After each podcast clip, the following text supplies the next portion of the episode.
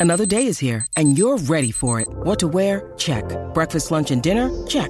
Planning for what's next and how to save for it? That's where Bank of America can help. For your financial to-dos, Bank of America has experts ready to help get you closer to your goals. Get started at one of our local financial centers or 24-7 in our mobile banking app. Find a location near you at bankofamerica.com slash talk to us. What would you like the power to do? Mobile banking requires downloading the app and is only available for select devices. Message and data rates may apply. Bank of America and a member FDIC.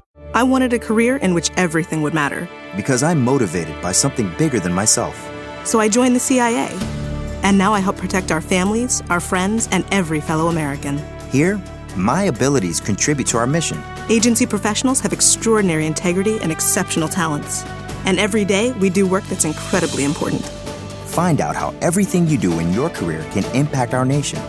Visit cia.gov/careers to learn more and apply. And now for something completely different.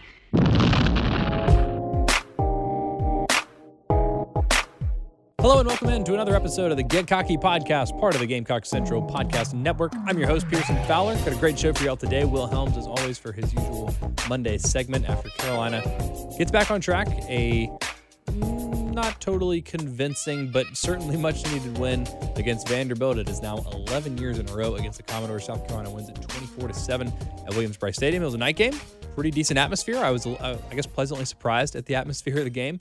And uh, like like the score would indicate, 24 to 7, kind of business-like approach, nothing that absolutely knocks your socks off and get into some of the bigger implications of what that is and uh, talk to Will Helms about what those numbers look like. I have a feeling it was a good game statistically for Carolina, so I'll be very curious. This is kind of like a litmus test for me in terms of how much I trust the Pro Football Focus numbers. I, I've generally been on board with everything that they've had to say about this football team all year. This seems like a game where everyone could have graded out well, and we'll have to dig a little bit deeper in terms of finding answers for why this wasn't a little bit more convincing win for Carolina because it felt like a, a blowout was well within the realm of possibility.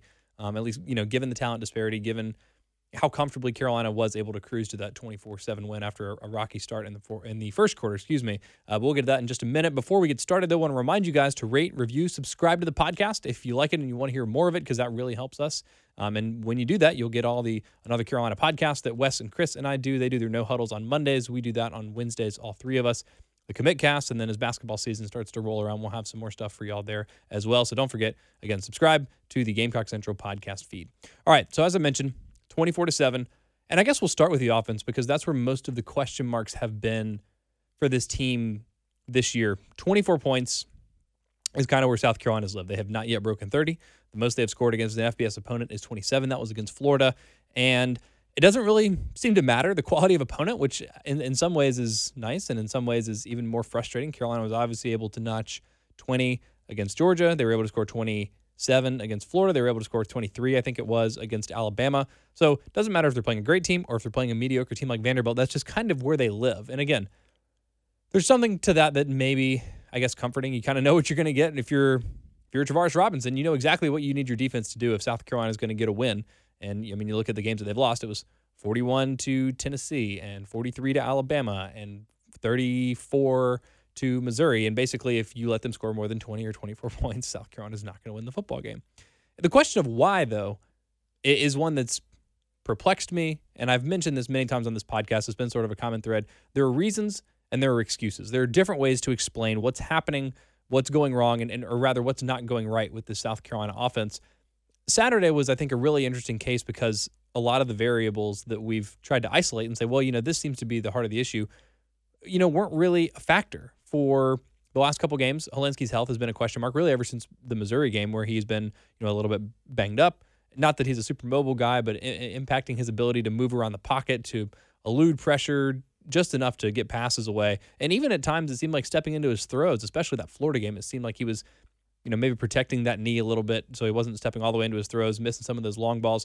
That's been a big factor he looked great on Saturday. He was 24 of 31. Um, didn't have a you know very high yards per attempt. He did have a, a couple nice uh, nice down the field passes. There was the one touchdown pass to Bryan Edwards that apparently was a good audible by Hilinski in addition to it being a good throw, and a couple other ones. And again, statistically fine game. 24 of 31, 254 yards or something like that. Had a touchdown, no interceptions. He continues the nation's longest streak of pass attempts without an interception, which is important again when you're playing these games with very slim margins where you're kind of relying on your defense to help you not lose the football game. It helps when you have a quarterback that doesn't turn the football over, so that's nice. Uh, the running game was not great, but fine. Deshaun Fenwick came in and, and, filled in admirably with Tavien Feaster a little bit banged up with Mon Denson, uh, you know, fumbling early. And so I guess in the coach's doghouse, obviously Rico Dowdle still recovering from that injury. And Kevin Harris coming back and playing in his first game since tearing a tendon off of his pubic bone, which sounds absolutely like the worst injury I've ever heard of in sports. But he came in and he ran well, rushed for over 100 yards. Tavien Feaster added another 11 carries for 80, 90 yards, something like that. It was, you know, a below average rushing performance for South Carolina based on how well they've run the ball this year, but was by no stretch a, a bad game. Bryan Edwards continued his outstanding senior season 14 catches, tying a school record for most catches in a game, had the touchdown pass. Just did Bryan Edwards things, caught you know some of Hilinski's darts that you feel like most of the other guys on the team wouldn't catch, and just had an all around great performance say maybe Shi Smith didn't play in this game. That that could be sort of an explanation, but he hasn't exactly been someone that Carolina could rely on all season long. And then behind that, it's kind of been a fiasco all year for Carolina. And I think there has been some conversation, and I may have even suggested this was part of the problem, is Carolina doesn't have kind of a third playmaker behind those guys, whether it's a tight end, although Nick Muse, who's now out for the season, has been pretty reliable, or rather been an interesting playmaking option. Kyle Markway has been the more reliable of the tight ends. Nick Muse has had a couple drops this year. Kyle Markway pretty sure-handed in terms of what he does. But Josh Vann, Xavier Legette, or Trey Smith, Chavis Dawkins, none of those guys has really been able to pop. But I started to think about it, I, I guess this weekend, and, and realized today that that was that's probably not why this team's not good because there are a lot of other teams that are a lot more impressive offensively than South Carolina. And it's not because they have three or four NFL caliber receivers. Maybe they have one if they're lucky. Eh, you know, the Alabamas of the world and the Oklahomas, you know, they have multiple playmakers that are of that caliber. But by and large, people don't have just top to bottom, all your receivers are awesome. So I don't think that's a very good excuse for why South Carolina has been ineffective on offense, even in the passing game. Will Helms had great stats last week, and I'll be curious to hear sort of an updated version of those, where basically South Carolina, when Ryan Hilinski's throwing to South Carolina's receivers three through, you know, whatever, basically throwing to not Bryan Edwards or Shi Smith, his numbers are like the worst in the SEC or near the bottom. And when he's throwing to Bryan Edwards and Shi Smith, he's like near the top, third and fourth, you know, behind guys like Tua and Joe Burrow. So I don't really think that's the problem. And then you could say, well, you know, the offensive line, but they played reasonably well given that, you know, they were starting a, a true freshman in Ja'Kai Moore, and then obviously was replaced by Eric Douglas in the second half of that right tackle position, in addition to some of the other youth and like relative inexperience that's on that line. But they had a fine game. Again, blocked the run reasonably well, not outstanding, but fine, and didn't give up any sacks, didn't give up a whole lot of pressures on Hilinski. So you look at all those things and say, well, what in the world was the difference? It was 440 some yards.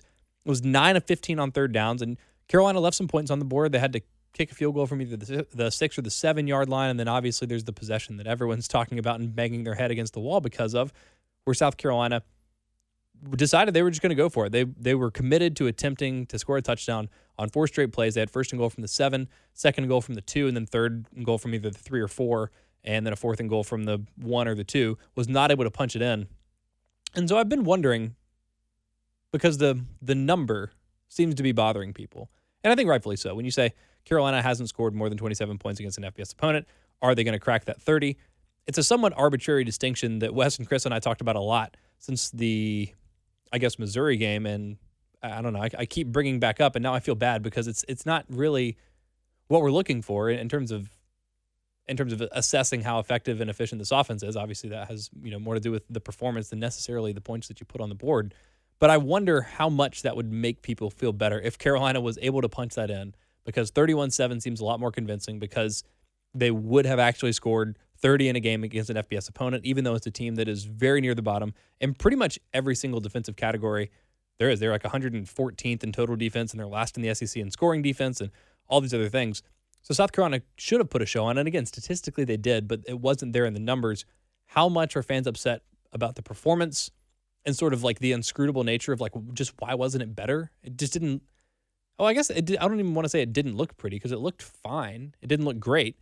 And clearly there are still some issues there. And I think that's one of those things that's hard to exactly determine. And, and again, like I said, in a game like this where, you know, everything goes pretty well and looks pretty good, I feel like we're kind of back to where we've been the last couple of weeks, which is just that there's something about the coaching, about the preparation, about situational play calls, situational situational awareness that just isn't there the way that it needs to be for Carolina to be even an average offensive team because they it seems like they have the weapons. And it's sitting here at four and five, it's very easy to say Carolina's just not a very good football team, and they're not. But why is that?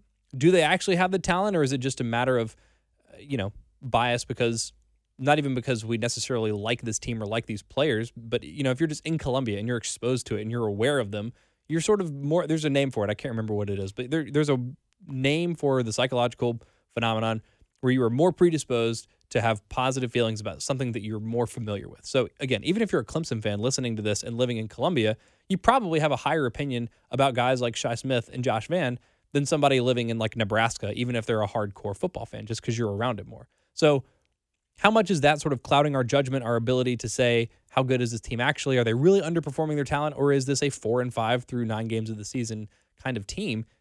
And I'm still unsure, but at this point, leaning more than ever, again, especially based on what we saw on Saturday, that it has to do with coaching and whether that is adjustments, whether that's game plan, or whether it is situational play calling, which I've never really specifically had a problem with, but you know something that maybe goes beyond the eye test, beyond the numbers. Um, I don't really know, but but either way, the output was disappointing for South Carolina on Saturday, even if some of the numbers look good, and that's why I'm very, very curious and excited to talk to Will here in just a couple minutes to see kind of what that bears out. The other side of the ball, defensively, Carolina did exactly what they needed to. Obviously, the the headlines after the Tennessee game were that Carolina gave up 41, that they got burned on all those big plays, and yes, that was an issue. I thought, just like when people are upset about the defense after the North Carolina game, I thought it was maybe a little bit overblown. Yeah, they were terrible on those deep balls and that has to be remedied. And, and, maybe that's something something that's fixable for Carolina this year. But you know, they did a better job of getting after the quarterback this week. They were sort of back to that. They were back to slowing down the run, and it was really just the rushing the passer. I feel like more than anything that was missing against Tennessee because the coverage, you know, good pass rush covers up coverage, and I think that's been the case for Carolina this year. So. You know, good run defense against Tennessee. It was just not able to get after the quarterback. They had more time, and their receivers were able to make plays that was never really going to be an issue against Vanderbilt unless they were going to just go all in and try to get Kalija Lipscomb going and try to get him the ball, you know, 15 times like Carolina did for Bryan Edwards. And fortunately for Carolina, he didn't play. And I think that's why this defensive performance is a little bit harder to to really make anything of. Uh, like I said, they they went in there and they did exactly what they needed to do. They rebounded after just what was an embarrassing performance against Tennessee, but even in an embarrassing performance, it's not like the numbers were gaudy. They we're still able to hold Tennessee to 23 points. 14 of those are special teams. Um, but like I said, this Vanderbilt performance was smothering, held them to fewer than 200 yards. They were, I think, three of 12 on third down. I don't have the number right in front of me, but it was something like that. And Vanderbilt only ran like 53 plays. South Carolina won the time of possession. The defense did a good job of of making stops on early downs. Um, and of course, you know, forcing them to punt, actually getting off the field at third downs, which it seems like they've struggled to do at times this season. Again, nice to see them get back on track and do what they needed to, but it's hard to assess really that performance. This also doesn't even factor in, or I hadn't even mentioned yet, Mo Hasan, who was supposed to be the starter, who had won the starting job after winning the Missouri game, or I guess before winning the Missouri game for Vanderbilt, that huge upset. Then it was Riley Neal because Mo Hasan was out with or in concussion protocol, and then Riley Neal gets knocked out after leading Vanderbilt on a really impressive opening drive one that was helped by penalty that maybe I thought was kind of a tick tacky call, but was still an impressive drive nonetheless. And so I, I, guess the one question mark that I have about this defensive performance is how different is this game if Riley Neal plays and is healthy the entire time? Because there's no doubt about it. There was a huge drop off from Riley Neal to Deuce Wallace. They, they weren't able to really throw the ball downfield. Not that I don't know if Riley Riley Neal wasn't. He's not Tua. He's not Joe Burrow, but seemed to be more capable than Deuce Wallace. How much would Carolina have been able to adjust and continue to put on a pretty smothering performance and you know, how much would that have allowed Vanderbilt to sort of hang around? We don't really know. All we know is that from what we saw, based on the defense, it was pretty solid. Nothing else uh, really to say about it. They've, they've done a good job of at least allowing Carolina to hang around in some of these games. And against Tennessee, against Florida, the offense just doesn't do enough to hang, and that's sort of where this team is right now. But I, I really think, despite you know a lot of missed tackles against North Carolina, all the points given up against Alabama, and the ugly performance against Tennessee. I think this is still a really, really good defensive unit, probably the best one that Will Muschamp had, and it really starts up front. My eye test, just initial thoughts from the game, are that Aaron Sterling probably was the best player of the game, maybe on both sides of the ball, but certainly on defense. I can't wait to hear uh, from Will whether or not he graded out that well. He continues to be an amazingly disruptive presence, despite the fact that he's undersized at defensive end, and it's just been really, really fun to watch this year. Um, Javon Kinlaw also had a pretty good game. Ernest Jones, I think, played well. RJ Roderick doing a nice job in coverage. Don't get to say that a lot on this podcast, but made a really nice play on a, I guess, a dangerously thrown ball, but still did a good job to jump the route to get his hands on it, to not drop it, give Carolina a good field position to help put that game away, sort of, I guess, in that second half. Actually, I don't even remember if they did anything with that turnover. And now I can't remember, and I should look it up, but I'm not going to. But regardless, he played reasonably well.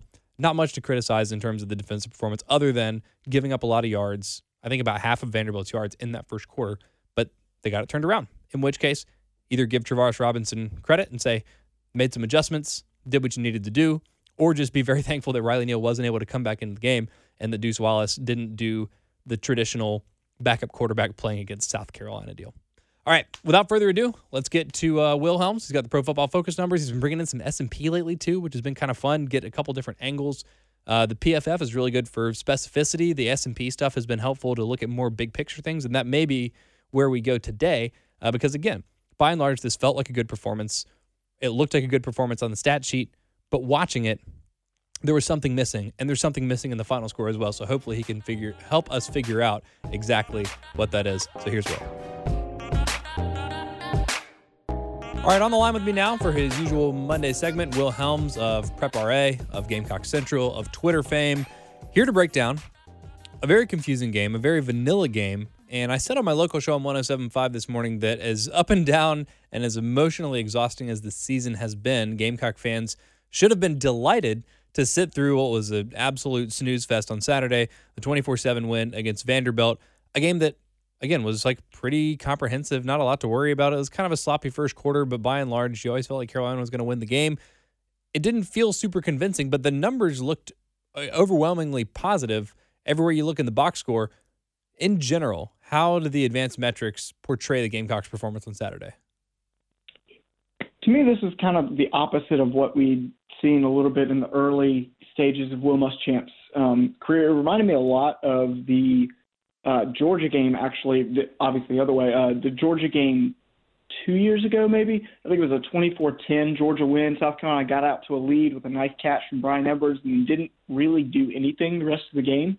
Um, kind of a boring game again, um, but it was one of those games that um, South Carolina dominated the yardage, um, dominated time of possession, which is not usually a big thing, but in this game, um, was a testament to how the offense stayed on the field. Um, third down conversion percentage was the best I've seen in a long time. I haven't looked it up, but I assume it's the best under Will Muschamp um, in any game this season, or I guess any game in his tenure. Um, a couple struggles in the red zone, uh, fumble, uh, turnover on downs. Um, could have made it a much bigger game, but um, yeah, I, th- I think you know there was at no point even really in that first quarter did I think, okay, South Carolina's going to lose this game. It right. was more just kind of a they took care of business, they did what they were supposed to do, and you know got out with a win. And that started with Ryan Hilinski, who had his first, I think, really good performance since the Georgia game, and even that was, you know, it's, it's kind of hard to accurately assess because he played a half and he played well in that half, and then got injured. But he seemed to be as healthy as he's been in weeks. 24 of 31, 254, 256, somewhere in the mid 250s or mid 200s. Uh, the touchdown, obviously no interception, continues to play impressively turnover free football. How did he grade out on Saturday? He was the third highest graded player on the offense, second highest um, full time player. Nick Muse graded out really well, but played three snaps and, of course, you know, went down with a knee injury. Um, he was the second highest graded player, and then Bryan Edwards was the highest graded player of the um, of the game on either side uh, with an 88.5, which is his highest in his career. Um, not really surprising based on his um, stat line there, but um, Ryan Hilinski also graded out really well with a 75.3, so second highest player on the offense that I guess played more than a few snaps. I think one of the other interesting parts of the game because we've seen South Carolina run the ball well for most of the year, struggle at times to pass it, and that sort of felt like it explained why the offensive performances were sometimes coming up short from where you felt like they should be because it's like, oh, you can run the football, but you're a little bit one dimensional. Can't really throw the ball down the field. This was a game where, I mean, they run the ball, they ran the ball well too, uh, but it was mostly the passing game. It was, you know, that, that touchdown pass that Ryan Hilinski threw to Bryan Edwards to kind of, you know, put the game away. And it was sort of on his shoulders in terms of, you know, making things happen. And again, while the running game wasn't bad, it was, you know, pretty solid, a little bit below where it normally is for Carolina. But you expect, you know, once the quarterback play picks up and you have an historic day where Bryan Edwards is tying the school record for receptions in a single game, that that would help kind of pick up the slack. And all of a sudden, then Carolina would have a comprehensive offensive performance where they score 42 points. And yet it still didn't happen. So Did the running game advanced metrics indicate that they would hold back what was a pretty good uh, performance in the passing game? The advanced metrics, um, it was South Carolina's worst game running the football by the advanced metrics um, of the season. Hmm. Um, I believe the second worst of the last three years wow. Um, by the advanced metrics, of course. Hmm. Um, the advanced metrics have never really liked a lot of South Carolina's backup running backs. Um, so Tavien Feaster graded out really well. and beyond that, Ryan Hilinski was the second best graded player in the running game. Wow. Um, I guess he had that one long keeper. He had a really great zone read, which they've been kind of holding for a while. I um, like that they put that on film. Um, Ryan Hilinski did a great job, ran under bounds about five uh, five yards early, but of course I'd rather him do that than get hurt. Um, but yeah, I'm everyone else. Uh, Kevin Harris did not grade out well. Um, Deshaun Fenwick graded out about average. Um, and Mon Denson, of course, did not grade out well in his one snap. I believe he had um, one rush, had the fumble, and I don't think he saw the field the rest of the game. So, um, yeah, not a great game um, in the running game.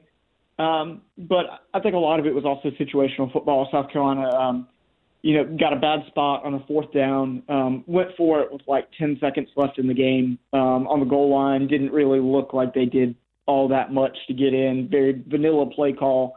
Um, but you know, the running game really did hold the offense back from what could have been a really high scoring performance.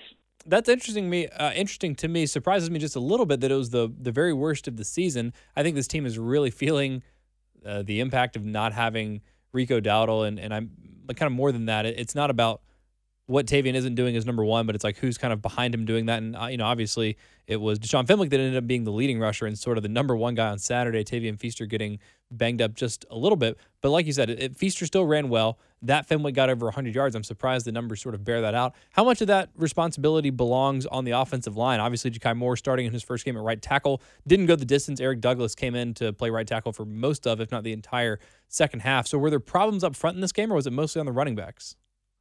So this season, South Carolina's offensive line has been remarkably average at um, run blocking. They've had no poor games in the running run blocking.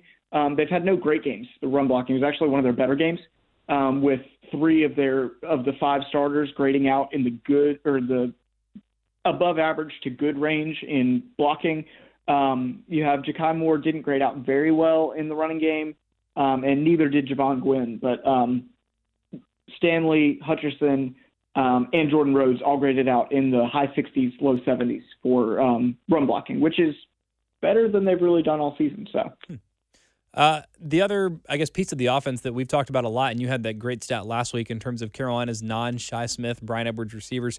Obviously, we touched on Brian, who had a tremendous game. Shi Smith not playing with that hamstring injury. Josh Vann, who's been plagued by drops all season long, didn't play the entire game. He broke his hand. Uh, another pass catching option. Nick Muse, as you mentioned, only played three snaps, although you said he graded out pretty well in those three snaps. Uh, what about the numbers for the other guys? Xavier Legette caught his first touchdown pass. A few more guys got involved. I think seven or eight re- different receivers had a reception for Carolina, including Ryan Hilinski, who got his second reception of the season. Uh, but how did the rest of Carolina's receivers look? So they um, the grades are better than they've been. Um, not saying much. Um, Ortre Smith graded out really well. Um, Xavier Legette um, graded out decently well. Um, a little bit above average. Still not great. His route tree right now is very limited, being a quarterback in high school. But I think we can all see the um, the upside. He also did become the first uh, Gamecock receiver not named Shi Smith or Bryan Edwards to pass 35 yards since Deebo Samuel. So there's that. So you know progress there.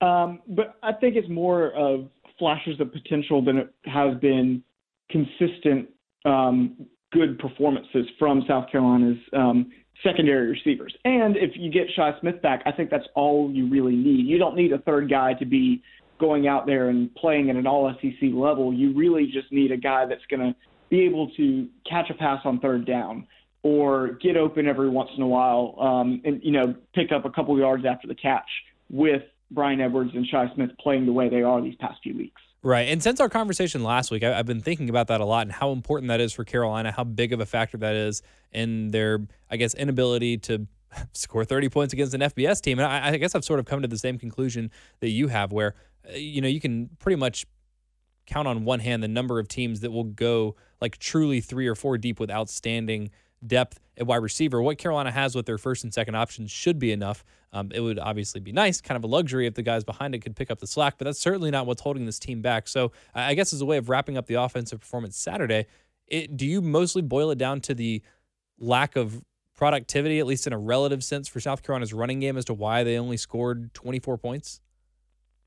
I think uh, they weren't very explosive Saturday, um, which is not, you know, not the worst thing in the world. Last year it was do or die in South Carolina. The numbers were almost crazy. It was basically a three and out or a 50 yard game.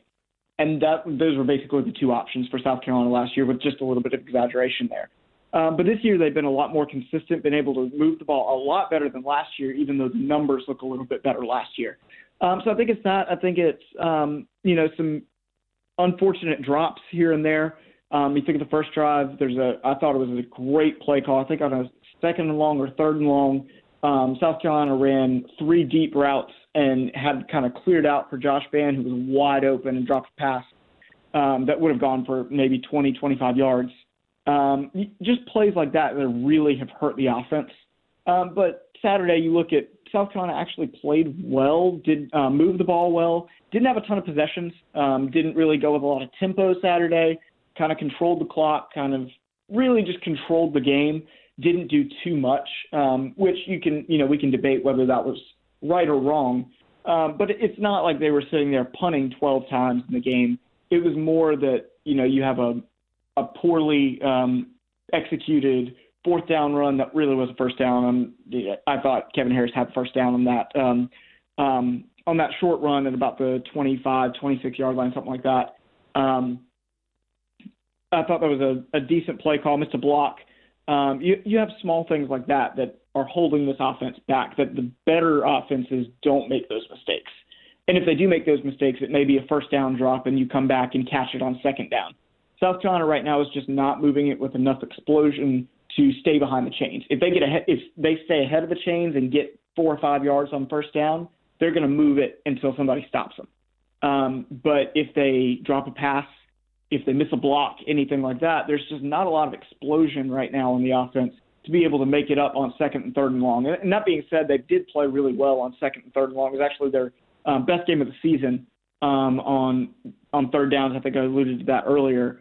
Um, but when this team gets behind the chains, it's just not built to um, have a 25 yard gain on third down. I think about third down 18. There's a great play call to get Bryan Edwards open. You have a really bad holding call or a really bad holding penalty on uh, Kyle Markway, just kind of an unnecessary hold that moves it from a first down on third and 18 to third and 22. Right, and I think um, there's a similar play design. They picked up another third and long. It was maybe maybe like 11 or 12, also in the second half. Where it's basically the same thing. You just hit Bryan Edwards on a little shallow crossing route and let him take it afterwards, and they were able to convert. Maybe their first third and long of the season, or at least the first one that I can remember. At least in the passing, or um, by passing it, South Carolina is actually one of the best in the country actually at converting third and longs, but they're all on the ground, which is hmm. just the weirdest thing ever. Um, I think they they had four or five games in the middle of the season with a third and ten converted with a draw play or with some sort of running play, swing pass, something like that, um, which is just kind of interesting that that you know would that would be the case. Um, but yeah, at least in the passing game, um, I think they trusted Hilinski a little bit more in this game than they have in the past, and I don't know if that's there was um, no fear in Vandy's third string quarterback going down the field and making South Carolina pay for a mistake. But um, I thought they did a little bit better this game, specifically um, throwing the ball down the field, um, taking their shots, even if it wasn't a deep pass. Maybe it would be a you know a 15 yard pass or a crossing route or something like that that they maybe just hadn't thrown a lot uh, this year. I'm kind of putting you on the spot here because I didn't tell you I was going to ask you this. So if you don't have it uh, available, just let me know. But did are there season long team stats that you can access in terms of explosive plays? Because I now that we're talking about it, and since that has been sort of a common theme this year, like the, the explosive plays that Carolina has gotten have been huge. You know, the Shi Smith touchdown to start the Tennessee game, obviously the Bryan Edwards touchdown to start the second half of the Missouri game. But it hasn't. It doesn't feel like there's been a lot of in between stuff. So, do you happen to know where they rank either in the SEC or nationally in terms of explosive plays? Um, I can look it up um, at some point, but uh, the one thing I will say is that they have the they have six explosive plays from players not named Shi Smith and Bryan Edwards. um, seven, I guess, if you're considering um, Xavier Legette's 19-yard touchdown. Um, but they only have only four players on the team have a play of 20 plus yards. Um, one of them being Chavis Dawkins, um, and I think I think against maybe Charleston Southern or something like that. Um, and then Kevin Harris with a long play against Charleston Southern. But if you take that out against Power Five teams, if it's not Shi Smith and Bryan Edwards, uh, nobody is getting really far down the field. Um, I, I, guess uh, you mentioned Kevin Harris. There were, I guess, a couple of bad things from this game. We mentioned the Nick Muse tight end and Josh Vann breaking his hand and being out for the rest of the regular season. The other casualty this game is Kevin Harris' season long pro football focus grade, which was previously like 97 after that Charleston Southern game. And I imagine that dropped precipitously after Saturday. Yeah, it's not nearly as good. Um, a lot of it has to do with you miss a block as a fullback, and when you have like one play as a fullback and miss a block, you're really putting yourself behind. Um, I'll look it up in a second, but um, I will say that with his explosiveness against Charleston Southern, a low grade in this game is not going to hurt him as much um, as you know having a, a decent grade because he's played consistently well. When you have, especially at running back, um, you'd rather have your running back, you know, have 88 yards on 10 care or you know 10, 15 carries and have one of those carries be a 75 yarder than for a running back to be getting five yards a carry.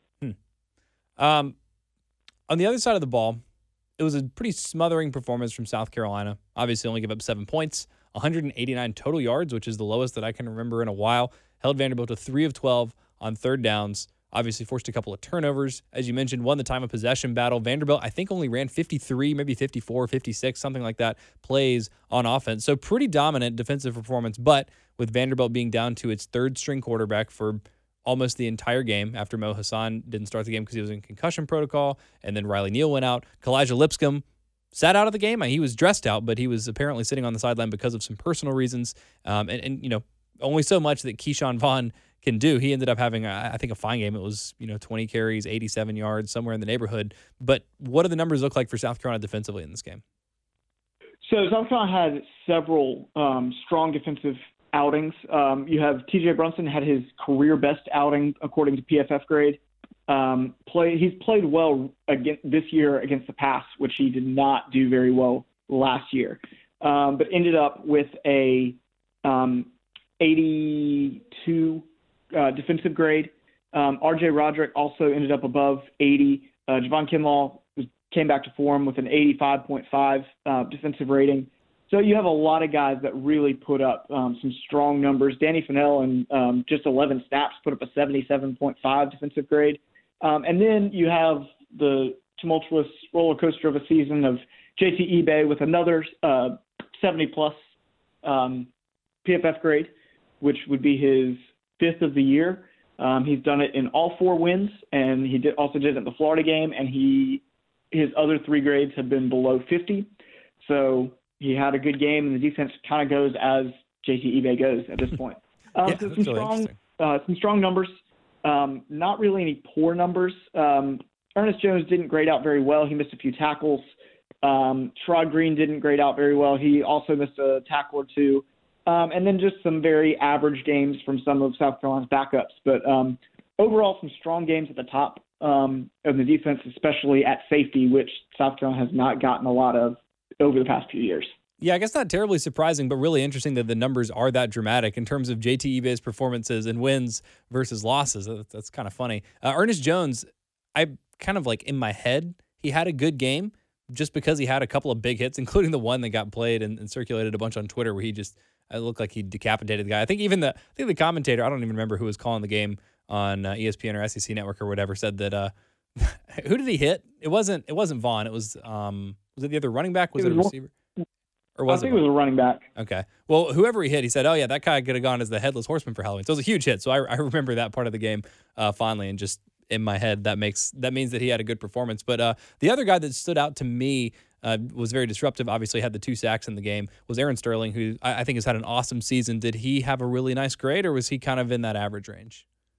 So he's been consistently slightly above average. Which, when you put that on the year, will you know every game that he is slightly above average puts pushes his PFF grade higher and higher, and higher. So he's really one of those weird cases where he's had four game or five games this season above 70, which is you know fairly good.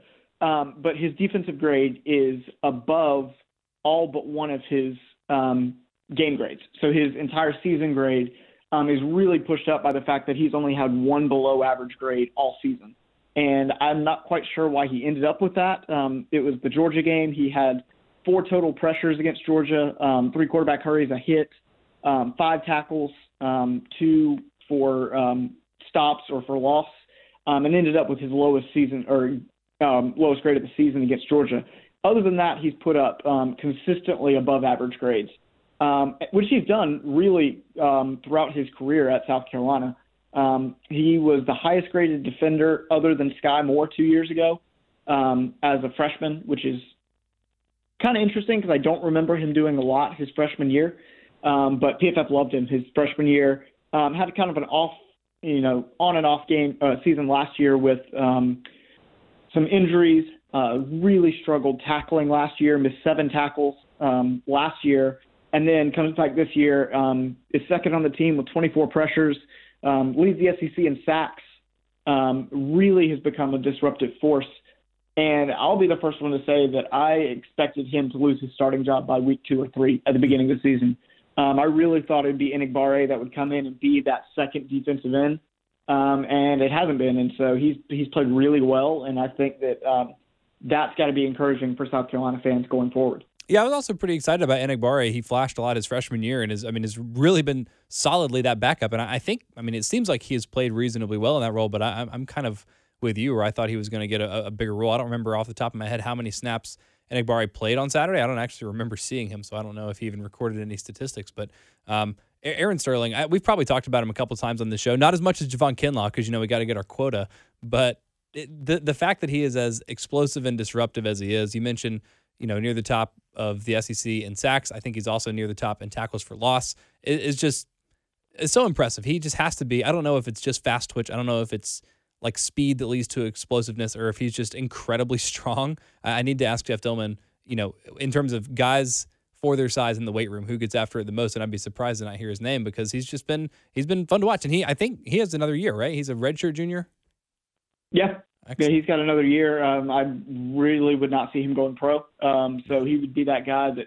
Um, I don't know if they would transition him to Buck next year um, or just kind of leave him where he is at defensive end. Um, but he has played really well this year, and um, I think it's a big part of the reason that South Carolina's defense has been improved this year. One of the other things that I like about Pro Football Focus, and you've mentioned this a couple times for a couple of different players, I really appreciate that it values consistency as much as it does. So you can have a guy like Aaron Sterling who may not have that one game where he really jumps off the page, but the entire body of work gets credited just because he's doing it week in and week out, which is uh, which is really cool. The other thing about Pro Football Focus, in terms of how it assesses trends, how it looks at the big picture, you've mentioned this before as well, is that it doesn't really take into consideration the quality of your opponent. So that's why I'm kind of left not feeling any strong way about this Vanderbilt game. Again, the defense did what they needed to. It was a pretty consistent performance, basically with the exception of that first drive from Vanderbilt, but doing it against a third string quarterback and you know a wide receiver core that wasn't that good to begin with, and they've lost their real like only playmaking option. And then Jared Pinkney, who is a guy that was a preseason All American tight end, didn't do much. Carolina's done a surprisingly good job defending tight ends. You know, Kyle Pitts, Albert Okwuegbunam, uh, now Pinkney. Like none of these guys have really gotten um, at Carolina. So how much do you think should be taken away from this defensive performance? I think the biggest thing is the turnaround. And yes, we could talk about quality of opponent, but especially in the secondary with a young secondary, um, experienced secondary, but young. Um, you're talking, you know, four or three sophomores and a true freshman. Um, you know, mostly have played played together all season. Um, but you look at that Tennessee game, that was just awful on so many levels, and um, I, I think they were really um, wanting to come out and prove that Tennessee was was the exception, that that's not who they are. Um, and you can talk about um, quality of opponent all you want, but um, including, you know, we, I think we all saw Jaycee Horn um, got really burned on that uh, double move. Great film study by Vanderbilt. He and Will Muschamp separately in press conference give hats off to them. Said that they looked at that um, quick out a lot. They studied it on film. um, and Vanderbilt came out on a third and two. And the first time they ran it, they ran a double move off of it, and um, no safety help behind because I think they were in a, some sort of a zero coverage look or something like that. And so um, to bounce back from that, including that, the starting secondary allowed four catches for 52 yards on the game, and what 26 of that came on one play. Um, and so, you know, talk about the whoever the um, opponent is all you want, but a 44 passer rating, um, including, you know, the touchdown, um, is, is really good. And I think it's a, a good turnaround from Tennessee last week. Um, that was just not good and not where the secondary wants to be. And so to come in and have a really dominant performance, um, even if it was against Vanderbilt, um, really has to help them going forward. Um, playing this week a, a very sneaky good App State team with potentially this is a maybe a hot take, but the third or fourth best receiving core this team will see all season. Wow. Um, I, I think it's I think it's good to um, you know for them to gain that confidence going into that game. Certainly, yeah. And whatever changes the secondary may have made, adjustments or, or just you know like having a fire lit under their asses will certainly be on display um, if that does prove to be the case. And certainly they have more playmakers than vanderbilt because that's not uh, particularly hard to do. And we've seen already this season how much uh, a win like this and a, a kind of smothering defensive performance can help in terms of the confidence. Carolina beat up on a really bad kentucky offense, had a great defensive performance, and that seemed to, to help them carry over a swagger into that Georgia game where they were able to, you know, go ahead and force four turnovers out of the Bulldogs. So uh, it's something that doesn't really show up on paper. It's something that's hard to exactly describe or put your finger on, but is, is really important. Uh, before we get off of the, the defensive performance, I'm curious about the flip side. Uh, you mentioned doesn't really matter who you're playing against. I am curious, though, Obviously, a lot of first drives are scripted. Vanderbilt scored on its opening drive and, and probably, or certainly would not have if they had not gotten a, a generous holding call on Israel Mukuamu that I thought was a little bit tick tacky. They would have punted it right back to Carolina, but you give them credit. They took that first down and they marched it the rest of the way down the field. Riley Neal didn't play after that drive. How did Riley Neal grade out versus Deuce Wallace? So let me pull those up. From eye test, obviously, I think Riley Neal graded out better. Um, but looking at the numbers right now, he graded out um, Neal graded out a 64.5. Um, so not great. Only 14 plays, so you know that's obviously has to do something with it. But Deuce Wallace graded out at a 29. So there's the flip side of that. Um, which, granted, it doesn't. Uh, PFF doesn't differentiate between, um, you know, oh the defense played really well, you didn't play that bad. You know, he had a couple um, couple times South Carolina jumped some passes, and so he could really get you know get his grade negatively impacted by say R.J. Roderick's interception. And you can still say on the flip side that was a great play by R.J. Roderick to recognize the out route there, to jump the route, and to make the interception. Um, you can give credit to R.J. Roderick and at the same time say that okay, Deuce Wallace's pass that that wasn't great, that wasn't the best decision. Yeah, a classic. Both things can be true. I was just happy that, and I said this in, in, the monologue before I came on. I was just happy that we get to talk about RJ Roderick doing something positive in coverage because I feel like uh, he has probably given up more plays than he has made in that respect this season. I don't know if that's entirely a fair characterization because I don't have the numbers in front of me, but that seems like it's been the case. So good to see him make a good play on the ball. Very quickly on that, um, his he gets a bad reputation for his um, defense, but or his I guess pass defense. Um, but he really has not been that bad. Granted, he was the best player in coverage, um, second best game in coverage of any South Carolina player this season. Um, had an 85 or 87.5. Um, but also, I just you know have to point out that RJ Roderick's actually pretty decent in coverage. Um, this year he's got a 67.3 coverage grade. Last year he had a 69 coverage grade, but had um, several strong performances last year. Had two horrible games. One of them being actually Coastal Carolina last season in his first um, first ever game. Gave up uh, two big plays um, in garbage time there, um, and then really put together some strong games before Clemson, which I think we can kind of just chalk that up a little bit to.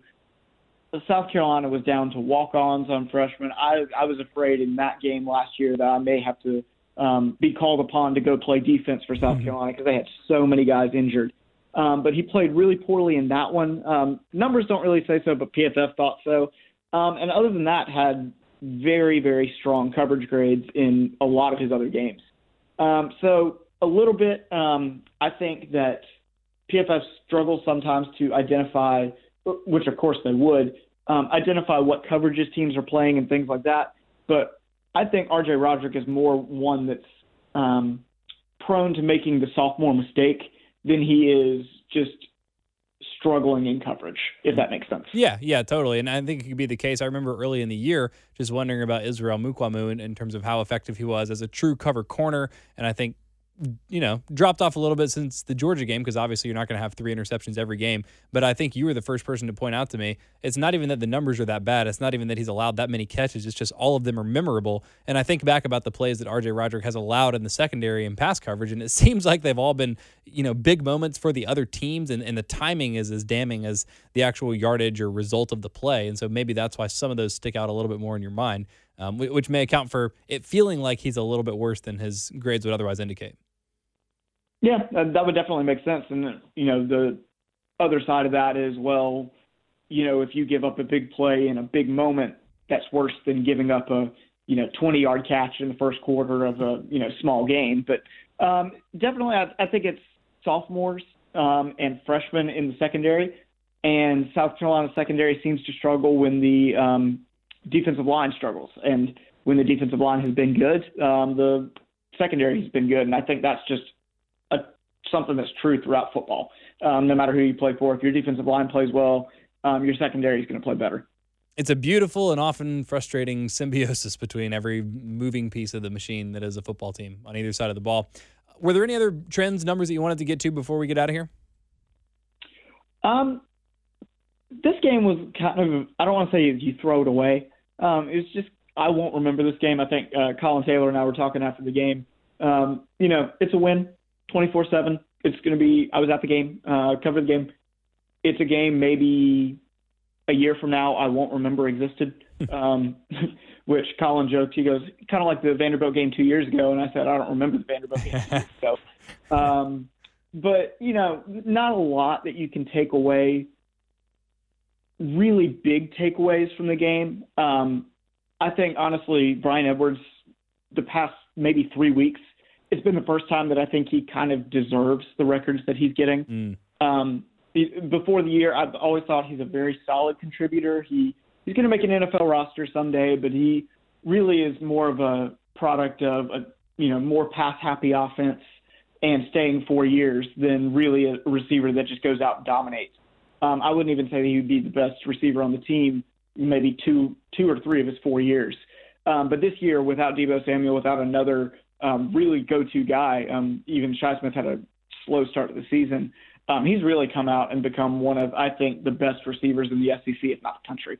I'm really glad you said that because I very distinctly remember having this conversation with a friend of mine and my roommate as we were leaving Bank of America Stadium after the North Carolina game to start the season, thinking, man, it's kind of a shame that Jake Bentley and Bryan Edwards are going to own all the passing and receiving records in Carolina history because it's not really going to be reflective of who those guys are. And as it turns out, Jake Bentley is not going to have those records, which is, you know, I don't want to crush him because he's, you know, he got hurt and obviously that's not good. But if you're someone that's just looking at the record books, it probably would be an unfair representation of the history of quarterbacks at South Carolina for Jake Bentley to be number one in all of those categories. And I kind of felt the same way about Bryan Edwards. It's like, man, I'd rather have Deebo than Bryan Edwards. I'd rather have maybe Pharoh Cooper than Bryan Edwards and Alshon Jeffery and Sidney Rice and, you know, all these other guys, Zola Davis and, you know, however far back you want to go. Obviously, Sterling Sharpe. I'd rather have all those guys than Bryan Edwards. But he, as you pointed out, is really I guess, earning his legacy. It feels bad to say it like that. I feel like I'm, I'm sliding him or taking something away from him, like he hadn't earned it to this point. But I, I feel like exactly like you're saying, this season and especially these last couple weeks, he's earned it, and now I feel a lot more comfortable with him being at the top of those lists. Yeah, I think the weirdest Bryan Edwards stat that kind of sums up his career is he's had two career games with one reception and broke the all-time um, receiving or receptions record at, at South Carolina before he ever had a double digit reception game, which just feels huh. like the most Bryan Edwards stat you can throw out. Is that not only was it his career high and tied the school record, it was the first time he's gone over nine catches in a game in his career. Um, and he did that the week after he broke the receptions record, which is just kind of a testament to how just solidly um, above average he's been throughout most of his career until Ryan Hilinski got here. And I mean, listen, he's on pace. Um, if even if you throw out the North Carolina game, one reception for six yards, um, with Ryan Hilinski, he's on pace to become the second receiver in school history to have 950 receiving yards, um, five touchdowns, and 80 receptions. He's actually on pace to become the third player in school history with 80 receptions in a season, um, which just seems remarkable to me. But he's putting up numbers that are rivaling even Alshon Jeffery's 2010 season. Wow. Mr. Consistency. And I think very appropriate then. You look at the, the list, the names of the other guys that have had 14 receptions. I don't remember them off the top of my head, but the one that obviously jumps out is Kenny McKinley, who I always thought of, you know, never had the game breaking ability of Sidney Rice or some of his, his other counterparts that he played with, but was just a guy that you always counted on. I, I know this isn't an official stat, but it feels like he never had a drop in his entire career. He was just sure handed, always in the right place at the right time. Seemed like he was always picking up a third down conversion, something like that. And I think Bryan Edwards is has kind of filled that mold mold in terms of being consistency. And then I think what we've seen this year, what, we, what he's added to his game, and what he's added to his upside in terms of his ability to, to go pro and be a useful wide receiver in the NFL is more of that explosiveness that wasn't really showcased in his first three years at Carolina. He's shown speed, he's shown the ability to, to run through tackles and evade tackles. It's just been it's been probably my most my my most enjoyable part of this season. Yeah, and I, I think 10 years from now, we're going to look back and still remember Bryan Edwards moments. Uh, I, I'm still going to remember the Louisiana Tech, you know, Hail Mary catch that um, saved, really saved South Carolina's 2017 season. I'm going to remember the one handed catch um, against Tennessee. Um, I'm going to remember a lot of these Bryan Edwards moments that I didn't know if I would remember, you know, five years or five years from now, like I do with Alshon Jeffery, like I do with Deebo Samuel, like I do with Pharoh Cooper, a lot of those guys. And so I think it, it really he's he's earning those records this year, as, weird as that sounds. Yeah. Well, that seems like as good a place to wrap up as any. The story of the game was, like you said, it was kind of a boring game, vanilla game, kind of forgettable. The one shining star, I guess, in the game was uh, was Bryan Edwards, and hopefully he can do it again for the rest of the season because goodness knows Carolina needs all the help that they can get offensively. Hopefully they crack 30 points against an FBS opponent. At this point, I wouldn't bet on it, but I guess you just got to hope that the defense keeps holding opponents to about 20 points if you want to keep winning any of these last three football games. Will, great stuff as always. Thank you so much. Don't forget to check out his website, prepra.com, prep-ra.com for I mean, basically anything that you need in terms of recruiting. It's a lot of tutoring, SAT prep. There's even football prep. Anything that you need to help get your student athlete ready to be a student athlete at the next level. Prep RA is the best place to do that. Also, read him on Gamecock Central. Follow him on Twitter at WHelms21. And Will, we'll talk to you next Monday. Sounds good to me. Thanks so much again to Will. Don't forget to follow him on Twitter at WHelms21. And that'll about do it for this episode of the Get Cocky podcast. Just want to remind y'all real quick to rate, review, subscribe to the podcast, and it's the whole Gamecock Central podcast feed. So when I come back with Wes and Chris on Wednesday for another Carolina podcast to look back on the Vanderbilt games, more big picture stuff, and look ahead to Appalachian State, you'll go ahead and get that automatically in your feed. So rate, review, subscribe. Thank you all so much for listening. Have a great week, and I'll talk to you Wednesday.